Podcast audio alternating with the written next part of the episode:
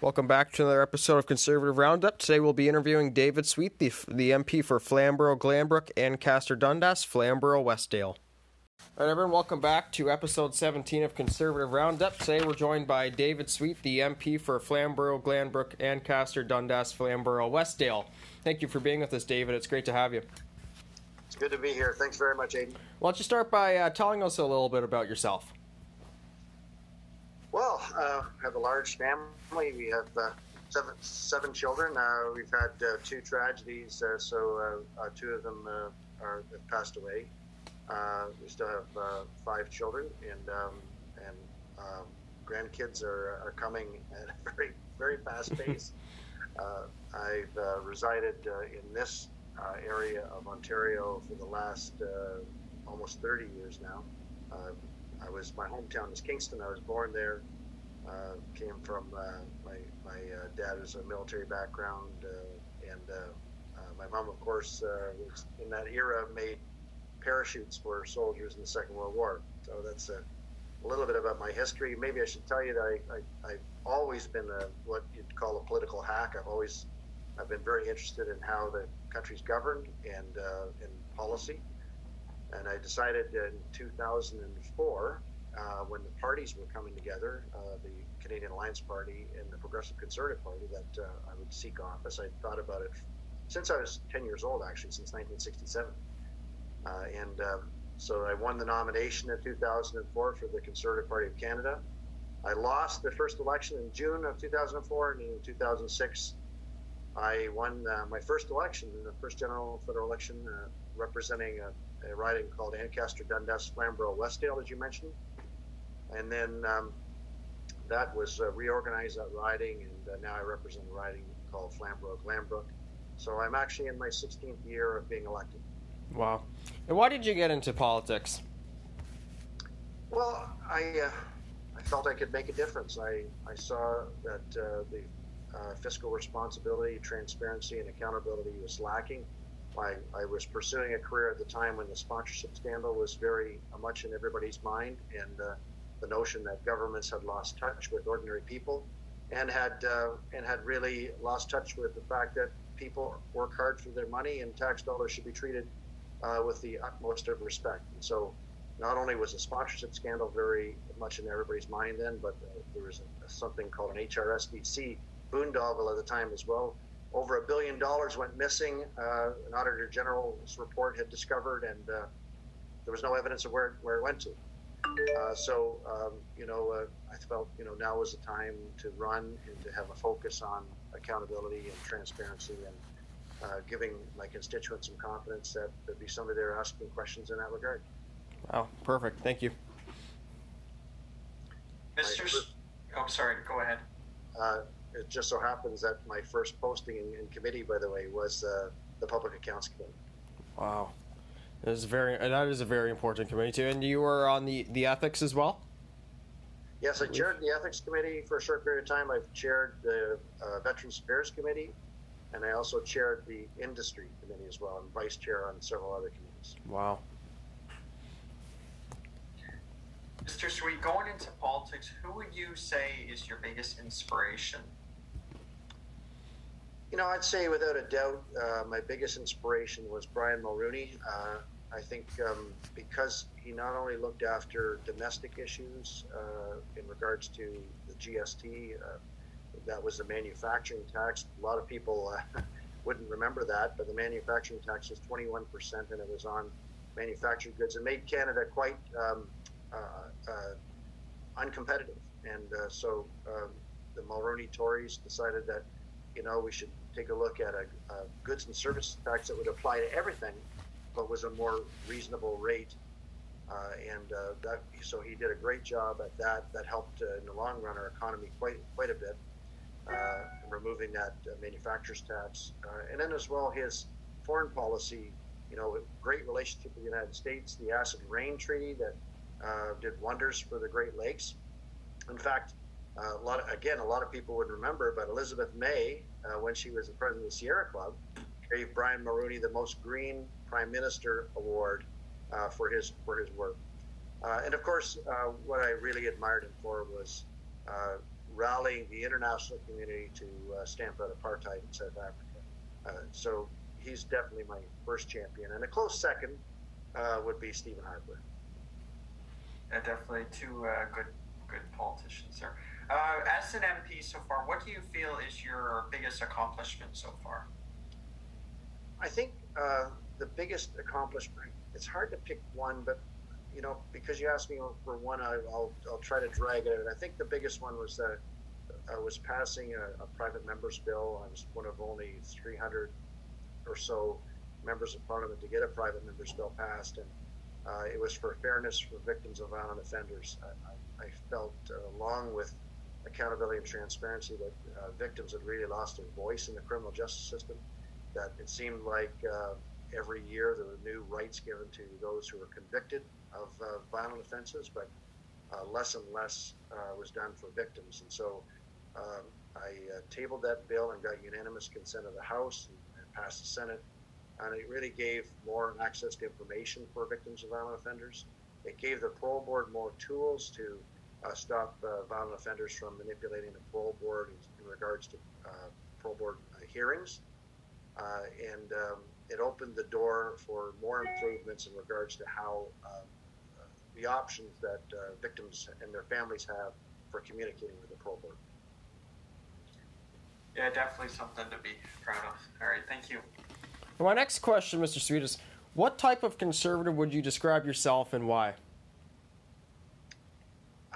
I think I, I would call my myself uh, you know a matrix conservative uh, because I there in, in some in some senses I would be called a libertarian. I, I very much agree with uh, our party planks in the sense that uh, you know less government is better than more government that a dollar left in the in the pocket of a taxpayer is uh, generally used a lot better than a dollar in big government. Uh, but I'm also, in some cases, would be viewed as a progressive in the sense that, you know, I think there are things that we can do to help the poor, help those who are less fortunate, help the disabled, help people with mental health issues, uh, those who are marginalized. We can do a lot better job at that. my other a politician of inspiration was Jim Flaherty, and uh, you know he uh, he brought in the uh, workers' income tax benefit that helped workers get over the what we call the welfare wall at that time that was very restrictive and and uh, gave them more of their own income back. I think there's a lot more initiatives like that that we could do uh, to really help uh, people who are on the margins and, and give them an opportunity to to to enjoy you know the middle class. And uh, so, I, in that sense, uh, you know, you I, I don't think you can really peg me in any particular uh, hole in that regard. I, uh, you know, and in some sense, uh, you know, the value for life with, the, with C7 that just passed, and I voted against it. That, um, you know, I think it's abhorrent that a government would allow a bill like that to pass when they made a promise, you know, two elections ago to invest billions of dollars in uh, hospice and palliative care, and, and they haven't done it. So now, from coast to coast, uh, you know, uh, uh, medical assistance in dying is available to everybody, but palliative care and hospice care is available to very, very few Canadians, and uh, that's that's really concerning to me. For sure. My next question is: You voiced about out against the lockdowns. Why did you Why did you do that? Well, look, most of the restrictions are provincial, and uh, you know I was actually uh, uh, cautioned that that was the case. And my entire political career, you could trace it around. I seldom, if ever, um, ever spoke out on a municipal or provincial issue. I always felt that people that were elected to those levels of government are the ones that are responsible to their constituents, and so. Uh, you know, I, I, I felt that I should stick with federal issues, but in this case, the measures were so extreme and affected so many Canadians. It affected their physical health, affected their mental health, affected uh, you know the whole their societal engagement, everything that makes us human, uh, as well as economic. I just felt that it was uh, I needed to speak out against the the level of lockdown that we're facing for a protracted period of time. Look, COVID nineteen is a very serious virus and it, when it impacts people who are vulnerable, seniors, uh, when it's when it uh, let, gets let loose in long-term care facilities and, and congregate settings, uh, it can cause very serious health issues and death. Uh, and that's why we've said, look, all of our resources and focus should be on protecting the vulnerable and those groups I just mentioned. But those who are 60 years of age and younger who uh, are statistically um, not a threat, they're not, uh, COVID's not a threat to them, should be allowed to, you know, with minor restrictions, as the green section does, uh, as the green uh, um, uh, column does in, in Ontario, with those minor restrictions, should be able to get back with their life. And just, you know, I think most Canadians from coast to coast realize, hey, I need to wear a mask, I need to sanitize my hands, I need to keep distance, and if I do that, uh, for the most part, I'll be safe. For sure. Thank you. Mr. Sweet, for the this is more of a federal thing now, but for the hotel rules, what do you think the government needs to do? Because there's been a lot of problems ever since they've implemented it. What do you think they need to do to change change the rules so that way it causes less problems? Look, I'm with my colleague Michelle Rempel. I think it should be shut down until they can fix it. Uh, there's there's no need to put Canadians in harm's way and to have them uh, restricted to 15 minutes of a walk around every day. Uh, again, this is a, a, physical health and a mental health issue uh, where, where we're, have these draconian restrictions. Uh, and we have a stockpile of rapid tests uh, that we could be using. We, we certainly have uh, the facilities to be able to track people and make sure that they go home and quarantine there. so the least that they should do is shut it down right now and make sure they get it right before they uh, force any other Canadian to uh, go to one of those hotels and pay an exorbitant fee uh, in order to stay there for, for three days until their test results come back. Yeah, definitely. It's quite, and it's also expensive too, like two thousand dollars on top of your vacation, like if you come back. So yeah, well, one family paid six thousand dollars because they had multiple members that were traveling together, and uh, you know, for some people, this it's just it's just not possible, particularly when they, they, they've gone on what they consider essential travel, which would be to a funeral overseas for a loved one. Um, nobody should have to pay that kind of price because they wanted to be at a funeral for somebody they loved. And, and if I may add to that, you know, one of the things I didn't mention when we are talking about restrictions is that, you know, I, I mentioned in my opening speech at Queen's Park, and, I, and uh, I, I'd like to say it again nobody should die alone. And we've had thousands of people, because of government restrictions, take their last breath without anybody there.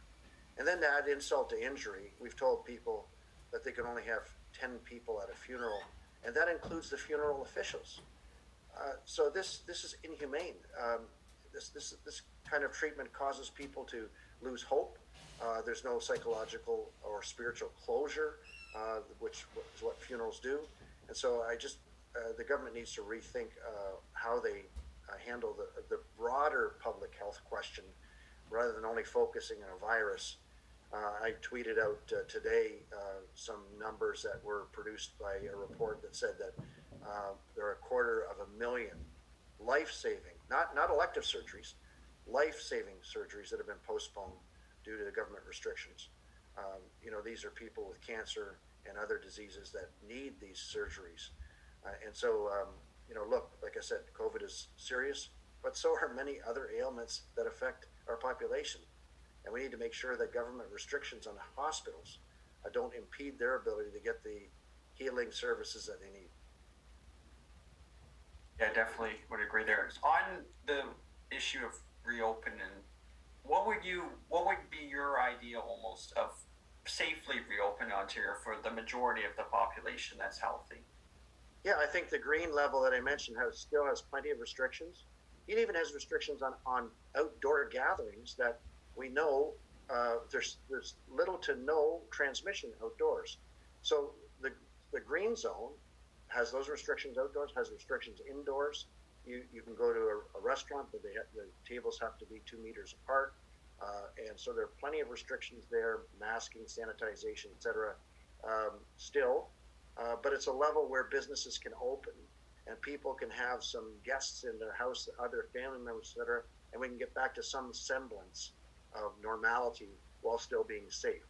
Uh, we, we have vaccines that are rolling out now that are that are being prioritized for the most vulnerable, which is exactly what we should be doing. And I think it's a good time to to say, uh, look, we can move to green, uh, provided that governments focus on those long-term care facilities, congregate settings, and seniors who are vulnerable, because that's what we, we look. In the first wave, I know that the provincial government here said we're going to put an iron ring around long-term care facilities.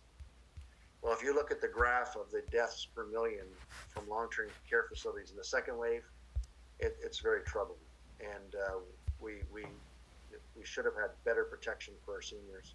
And now the chief medical officer of Canada has come out and said that um, that the job wasn't done for the second wave, and we didn't protect our seniors, people who worked their life to build this country. Yeah, definitely. Like out here in Dur, like we're in Durham and we're in the red zone, but it's it's basically like the gray zone, almost like most of the restaurants are remaining closed for the indoor dining, and a lot of the small businesses they're not open either. They're they you can't fit because you can only have like one or two customers, and, and they can't sustain it, right? I think that the government has not done a good job defending our small businesses and communicating to regular citizens that if you spend your entire life saving and scrimping and investing in a business that you and your family and uh, and a handful of employees rely on in order to pay your rent and, and eat, and then it's all taken away. It's not only economic, but the, the crushing nature of that to you emotionally and with your mental health, and subsequently your physical health is, is extreme. And so I think the government could have done a much better job at communicating that and letting people know that, if, you know, entrepreneurs, I think entrepreneurs are more dedicated to keep their shops safe than anybody because they want to stay open. So mm-hmm. yeah. I, I think they'll do the right thing and limit people. I think they'll make sure they have masks on. I think they'll make sure they sanitize after everybody goes because they don't want to have a contact trace back to their facility. And uh, I, and I think that uh, the unfairness, and you've heard this before, you know, of Costco's and Walmart's and other big box stores being able to put thousands of people through per day. And then the small entrepreneur um, can't even open, or the restrictions are so extreme it's not worth it to open. Um, that, that, that's uh, just unjust. Yeah, definitely would agree. Thank you. Well, I want to get a couple of reactions from you now, Mr. Sweet in a Curtis, a long-term care home took the door handles off COVID positive patients. What's your reaction to the long-term care home doing that? Well, look, I mean, this, you know, taking away these kind of civil liberties where you, you know, you you you can't even leave your room, go to the bathroom, whatever. This, look, I don't know the specific uh, occurrence that you're mentioning, but. Um, we had a similar incident in the in the hotels that you were asking me about there, where they removed the locks, and of course a woman was sexually assaulted. So, I mean, to to tamper with the with the entry or exit from marine, I mean, even for fire safety is absolutely illegal. Uh, and I, I, I, see no reasoning for that. Not, neither have I seen any justification uh, in any of the media when the people are questioned about it. Uh, and um, you know this this this level of isolation is is like I said, psychologically and physically harming. For sure. And, definitely, even the, the data doesn't prove the COVID hotels. Michelle Rempel has pressed the government for data that proves that COVID hotels are effective. They, she has she can't even get a response not not from PHAC, not from uh, graphic designer Patty Hajdu, not even from blackface Justin Trudeau. She can't get a response, and it, it's very it's very concerning too because you look at states in the United States such as South Dakota, Go- Governor Kristi Noem, Florida, Ron DeSantis, and they've had 100% capacity. They've no mask mandates. And, they, and they've proved that that life can sustain and that COVID doesn't impact the lives and it's still a safe reopening that there's still sanitation that they're still masking if it's up it's up to the business providers. Why do you think Doug Ford is so keen to, to keep Ontario locked down? Look, I, I, I am actually mystified by the motivation that, that that one he's going to have to answer. But um, you, you, know, in this the, the whole picture uh, of lockdowns, most experts agree that for a short period of time, lockdowns work So at the beginning of a pandemic, four to six weeks, assess what, what, what kind of pathogen you're dealing with, assess the capacity that you have and what you need to build out um, is, is uh, you know, very realistic.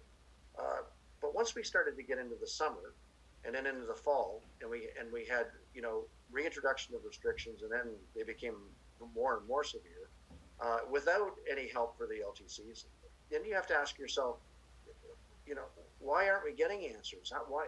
I mean, one, one of the one of the uh, most troubling things about this is what you just mentioned that none of the governments, provincial or federal, are really coming forward with the science and the justification for what they're doing. And so that lack of transparency just causes people to question the the uh, regulations of the government and causes them to lose hope. And, uh, and then for some people, I don't suggest this at all, but for some people, they decide that civil disobedience is the is the path. Um, look, I, I think that um, I'm that kind of conservative that thinks that you should communicate openly and transparently with your population, and they'll do the mature thing if you're actually making decisions based on on real science, real substance, real facts. Mm-hmm. For sure. And why do you think that France, the Quebec Premier François Legault, implemented a curfew on residents? Why? How do you think? Why do you think that's still effective? If it's still, it's proven it's, it is illegal that you, you, governments can't impose curfews for, for people to stay home. They can't make them stay home. Why do you think that he's imposed a curfew?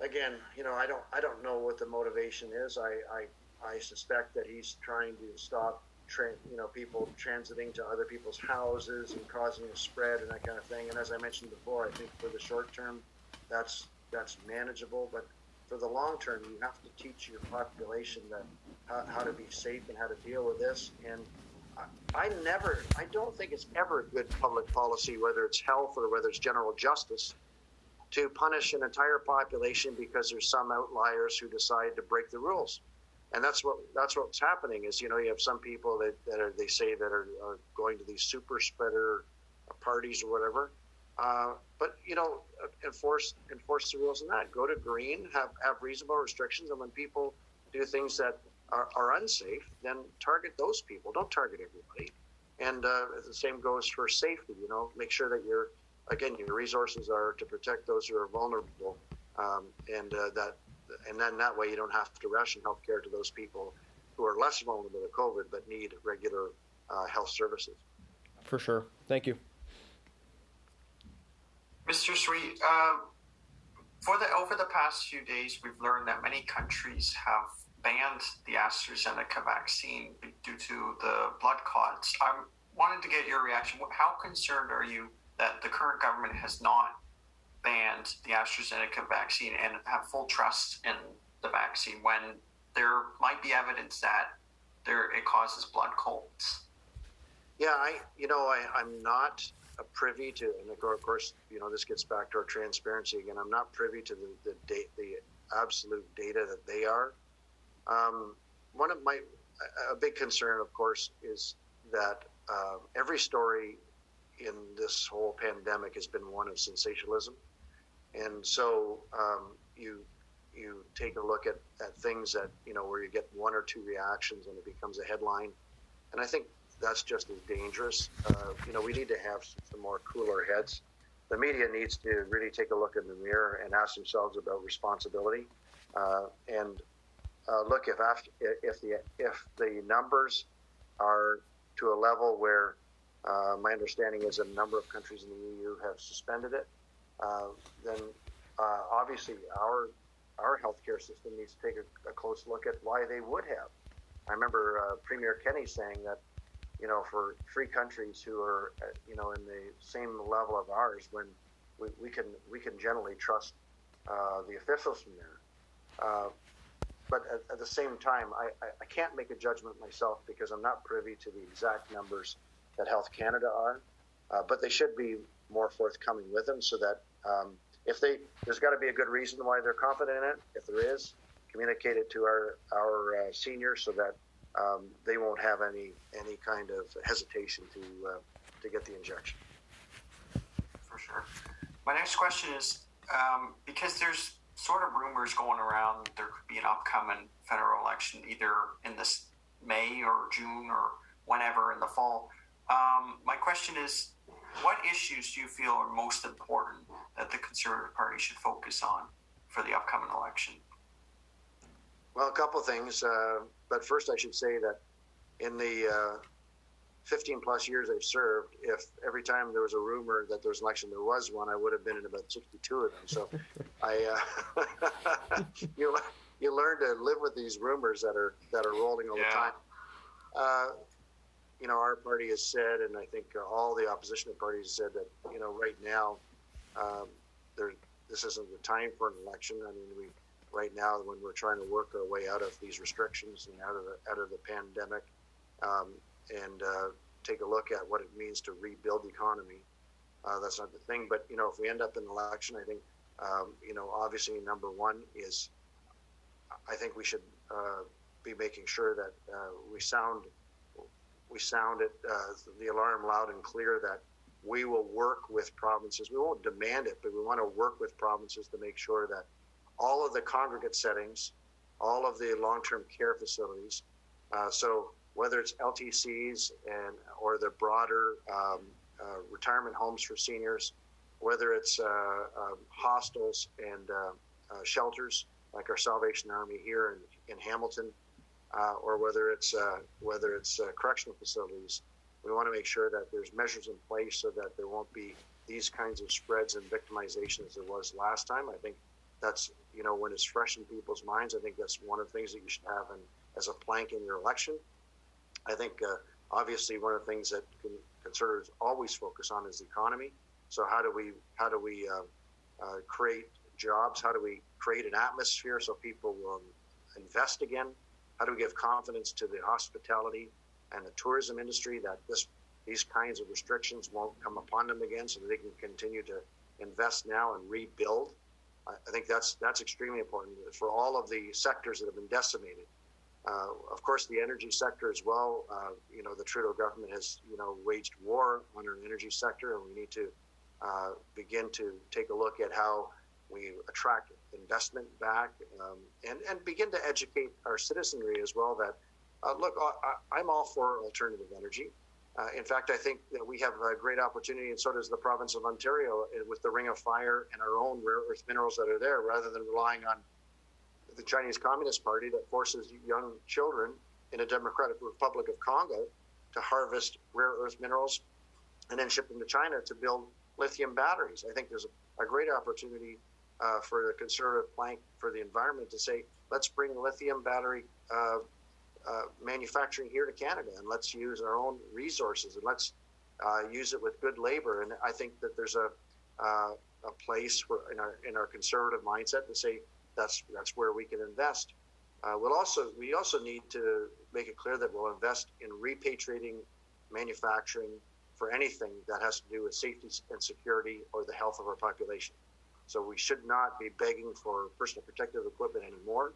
We should make sure that the infrastructure is in place, and we should be funding universities like McMaster University, that's already it's already well known for its infectious disease uh, research, and has just come out and said that they could easily manufacture vaccines with just a modest investment to expand their facilities. So to be able to have homegrown uh, Canadian vaccines would be a, a, great thing. So I think all those things are uh, are priorities, particularly when people have uh, this pandemic in mind, uh, along with the economy and jobs. I, I, think there's that would be part of uh, part of a winning solution for people, and of course, alternative energy with the environment and, and making sure that we have a homegrown uh, answer to uh, to lithium battery production and uh, and and solar um, solar power reproduction. Sure, thank you. My next question is what is your favorite Trudeau scandal? What's the most interesting? Well, you know, again, I don't have a favorite. I think you know one of the things that is very disturbing to us. Uh, you know, you know uh, we live in a political world, so some, so we, you know we laugh at these things sometimes, but all of them cost taxpayers a huge amount of money.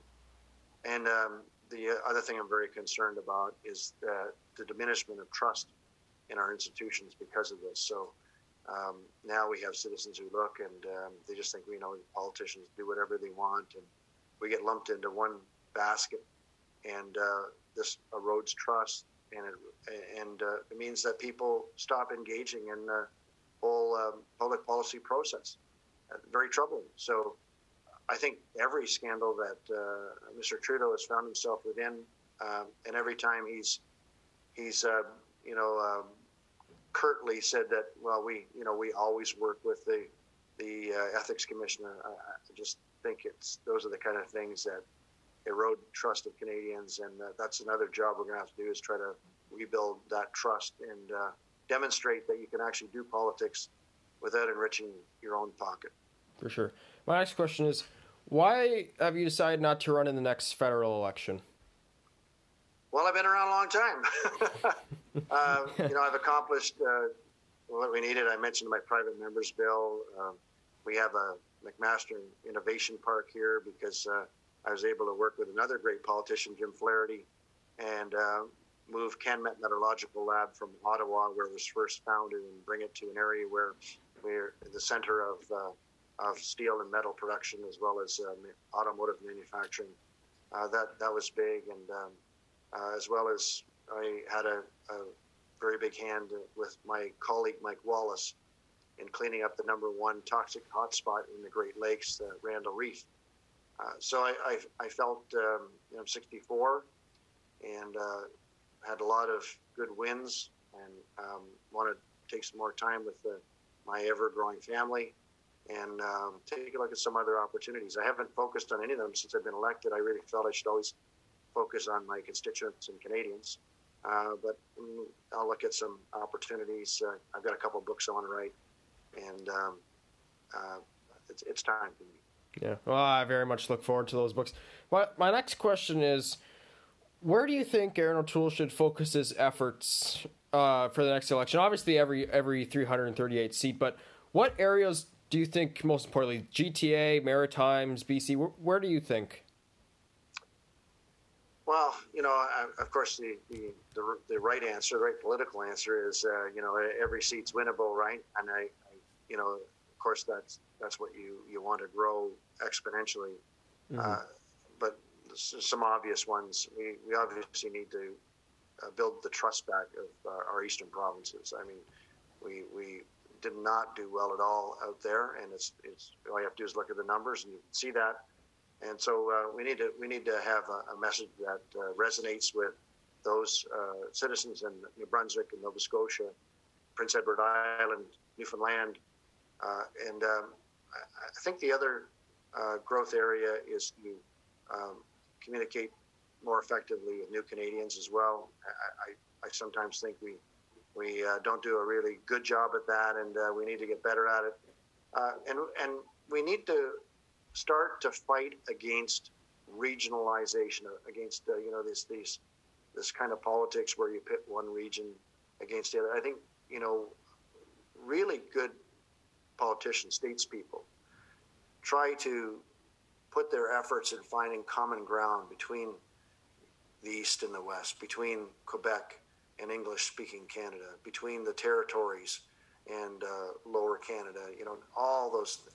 I just think the time has come where we need to push back every time somebody tries to say that well this is better for this region um, and just say look uh, let's let's take a look at how we bring everybody together. Not everybody's going to win every kind of situation whether it's trade agreements or whether it's inter or whether it's interprovincial commerce or whether it's healthcare uh, but we need uh, the federal government's job is to do the best we can to make sure that we that everybody has a share in a bigger pie, and that everybody feels like uh, we may not have gotten everything we want, but we certainly got what was fair.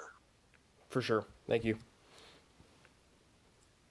Mr. Sweet, um, what is your reaction? Because Prime Minister Trudeau, he really wants, I think he really wants the election. What is your, is that concerning to you that he wants an election so badly during a pandemic? Because we've seen in other provinces, such as uh, Newfoundland, that they've canceled their election. How concerning is it that he wants the election so badly? Well, I, I think it speaks to the character and nature of uh, the present Liberal Party and, and the leader. Uh, you know, if, if that's what you're concerned about is uh, political gain, uh, during the toughest economic period that your country's gone through, uh, due much to much part by your own government spending. Uh, the fact that we've gone through the most difficult time in healthcare due to a pandemic and government restrictions, and the fact that um, we've we've gone through this period, as I as I mentioned, where people have lost uh, trust and faith in their institutions. Then the last thing you should be doing is to try and you know profit from political gain. So my concern is for you know uh, the average Canadian citizen who is trying to pay their bills, who's trying to make sure that their family is getting the best education possible, uh, and they'll be faced with making a choice uh, when there's going to be all kinds of manipulation of of language. You know, I can see it. You, you, you two have been around politics long enough. You can see it where you know there's, there's going to be innuendo like, well, you know, if you elect a conservative government, you know, this who knows if we can continue the successful rollout of vaccines and all these things that fear mongering that we see the Liberal Party do all the time, and they'll just ramp it up even more at a time when people are more afraid. And and like I said, what a magnanimous statesperson leader should be doing right now is bringing confidence to Canadians, confidence that their health will be fine, confidence that we can rebuild the economy, confidence that the government isn't going to take advantage of some political uh, chicanery uh, because there's an interim governor general or because we can say that we need a mandate. Um, and I hope that if he tries that, that people will see through that, see through the the uh, uh, just the, the terrible um, nature of taking advantage of them, uh, and will punish him for it in the next election if he do, if he does that. Yeah, definitely. My next question is won't be so negative here. Um, over the past year, of the, there's just been a little bit over the year of pandemic. What do you feel is the current federal government's biggest failure for the pandemic and their biggest success for the pandemic? Well, I think the biggest failure was calling us racist when we said close the borders last year. I think that's uh, you know that's that has to be tantamount. Most of the countries who were able to slow the spread substantially and get on top of it, and then and then uh, make sure that they focused on the things I've mentioned several times in this interview. Um, is uh, was closing the borders for a short period of time uh, to make sure that uh, we could we could slow the spread in our own country. Instead, we waited for months, and then we closed the borders, and now we're and then we punish Canadians coming back home. I mean, it's uh, you know. It, it's the height of ridiculousness. I, this is the antithesis to leadership. Uh, so I would say that that's you know the number one thing. Um, you know what they've done well. Uh, I, I, I guess you know getting the getting the CERB payments out to people, how however broken it was, and however you had to backfill and all kinds of things. I, I guess you know that was you know if you're going to halt everything uh, then that's going to be the measure that you need to do. And they, and they did that. And if you remember the dialogue that happened around that, we had to help them fix it, you know, quite a bit. So. All right. Thank you. Well, Mr. Streeter, it's really great to have you on. I very much did enjoy this. I, I hope that we could do this again. Well, thank you guys for being involved in the whole process and putting these podcasts out and giving us the opportunity to reach another audience. Thank you very much for your interest. Perfect. Thanks, David. Have, Thank a, great, have a great day. Mr. Sweet, for your time. Thanks. Have a great day. And you. And that was David Sweet, the MP for Flamborough, Glanbrook, Ancaster Dundas, Flamborough, Westdale. Make sure to tune in on the next episode of Conservative Roundup.